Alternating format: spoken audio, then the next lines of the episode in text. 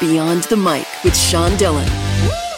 We're joined on the star line by an author who's written a very powerful book. The names, places have been changed to protect the innocent, but more importantly, the guilty. The cautionary tale is Canaries Among Us. We welcome Kayla Taylor. Hi, Sean. Thank you so much for having me. Kayla, let's go beyond the mic. You've kept a basic story. You've changed names, the names of your family and the community. You said in the beginning of your book that this is not a gotcha book. It's not a revenge tale, but should people be warned about schools like the one your child attended? I suppose we could have that outlook, and especially if this was a one off situation. But what I think is happening is I think bullying is more common than people realize, and it happens in every school. The issue is not, you know, necessarily that it happens, um, but when people negligently respond to it. And I think that happens more often than we realize, not necessarily because people are evil or cruel, but maybe because they're not well equipped to understand what bullying is or the lifelong ramifications. Are schools turning a blind eye to bullying and what do you think they get out of doing so? Oh, I think it's a complicated issue. I think no school would tell you they are willfully turning a blind eye. But I can tell you also that several families are experiencing bullying and they feel like they're banging their head against the wall trying to get it addressed. Again, I, I think part of the problem is that people don't really understand what bullying is. My own daughter was bullied in middle school and she changed mentally, physically, emotionally. She's a totally different woman today because of the bullying allowed at her school. I hear you, and I, I heard your anger and frustration at the opening of this conversation, and I completely understand it and find it 100% justified. You are right, these um, there's actually a lot of data showing that the ramifications are lifelong. So it's really important that we address them, and, and I'm so sorry for what you've experienced. Unfortunately, far too many people do.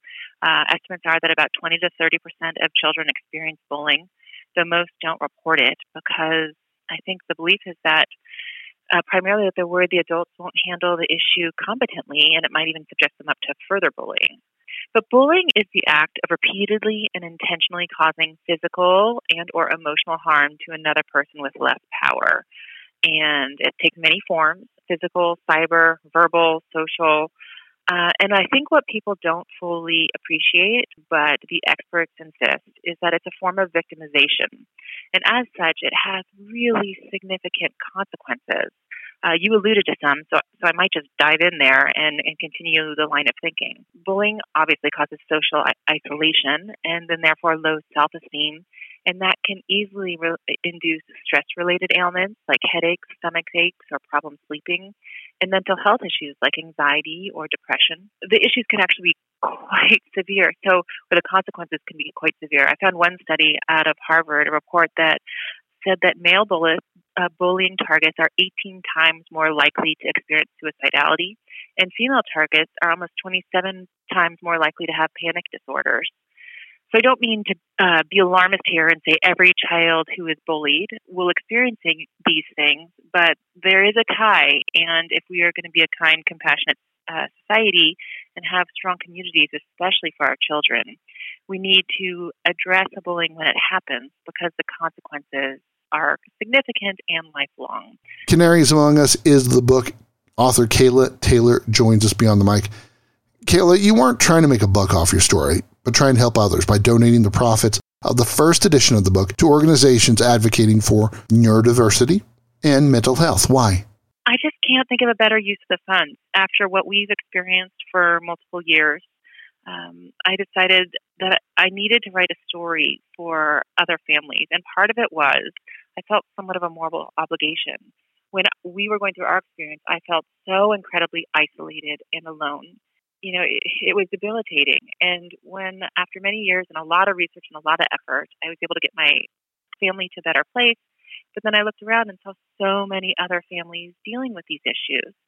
And I, I wanted to provide to them what I didn't have for myself, which was a story that helped me know I wasn't alone.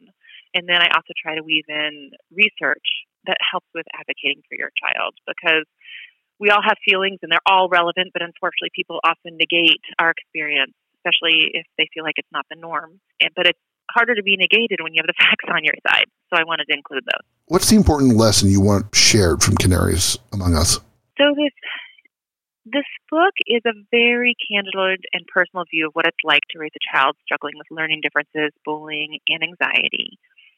Um, in addition to those, there, you know, those often have follow-on issues of bias, victimization, and isolation. But I also wanted to work towards themes of compassion, repair, belonging, and justice. And you know, I basically wrote the, the personal story of me getting to understand all of those uh, issues and working towards those themes. And I think at the end of the day, when I, after going through so much thinking and deliberating about what was going on here, I decided that there actually was a consistent theme, and that is if we can all learn to appreciate and celebrate one another's differences, which is different than what we're doing right now. We are stuffing kids in boxes and expecting them all to be the same and considering them uh, weird or not unnormal or uh, you know any host of, of negative words if they don't fit in. I wanted to celebrate those differences. You know, there's a lot of talk about tolerance, and that's that's a great thing. Tolerance is good, but I feel like we should be doing more than tolerating one another. Wouldn't it be more fun if we celebrated one another?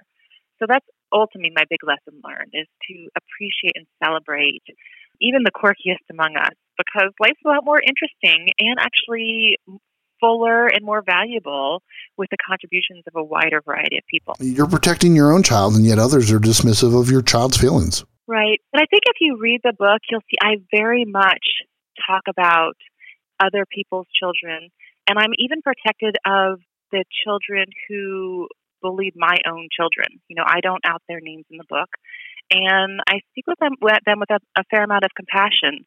You know, these children didn't become aggressive out of nowhere. Nope. When they bullied, you know, there were many opportunities to help them learn to be more social and and, and better uh, members of our community. So true. And I, I actually think it's more the adults missing the mark, the fact that these were bad children.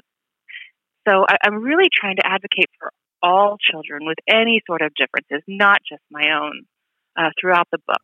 And you walked away from several situations when the adults weren't listening. It's time for one big question with Kayla Taylor beyond the mic. Kayla, she couldn't sleep, chewed her hair, and you finally had to put your child on medications to soothe the issues from bullying. But I want to know, how is she today? Thank you for asking. She is doing much better.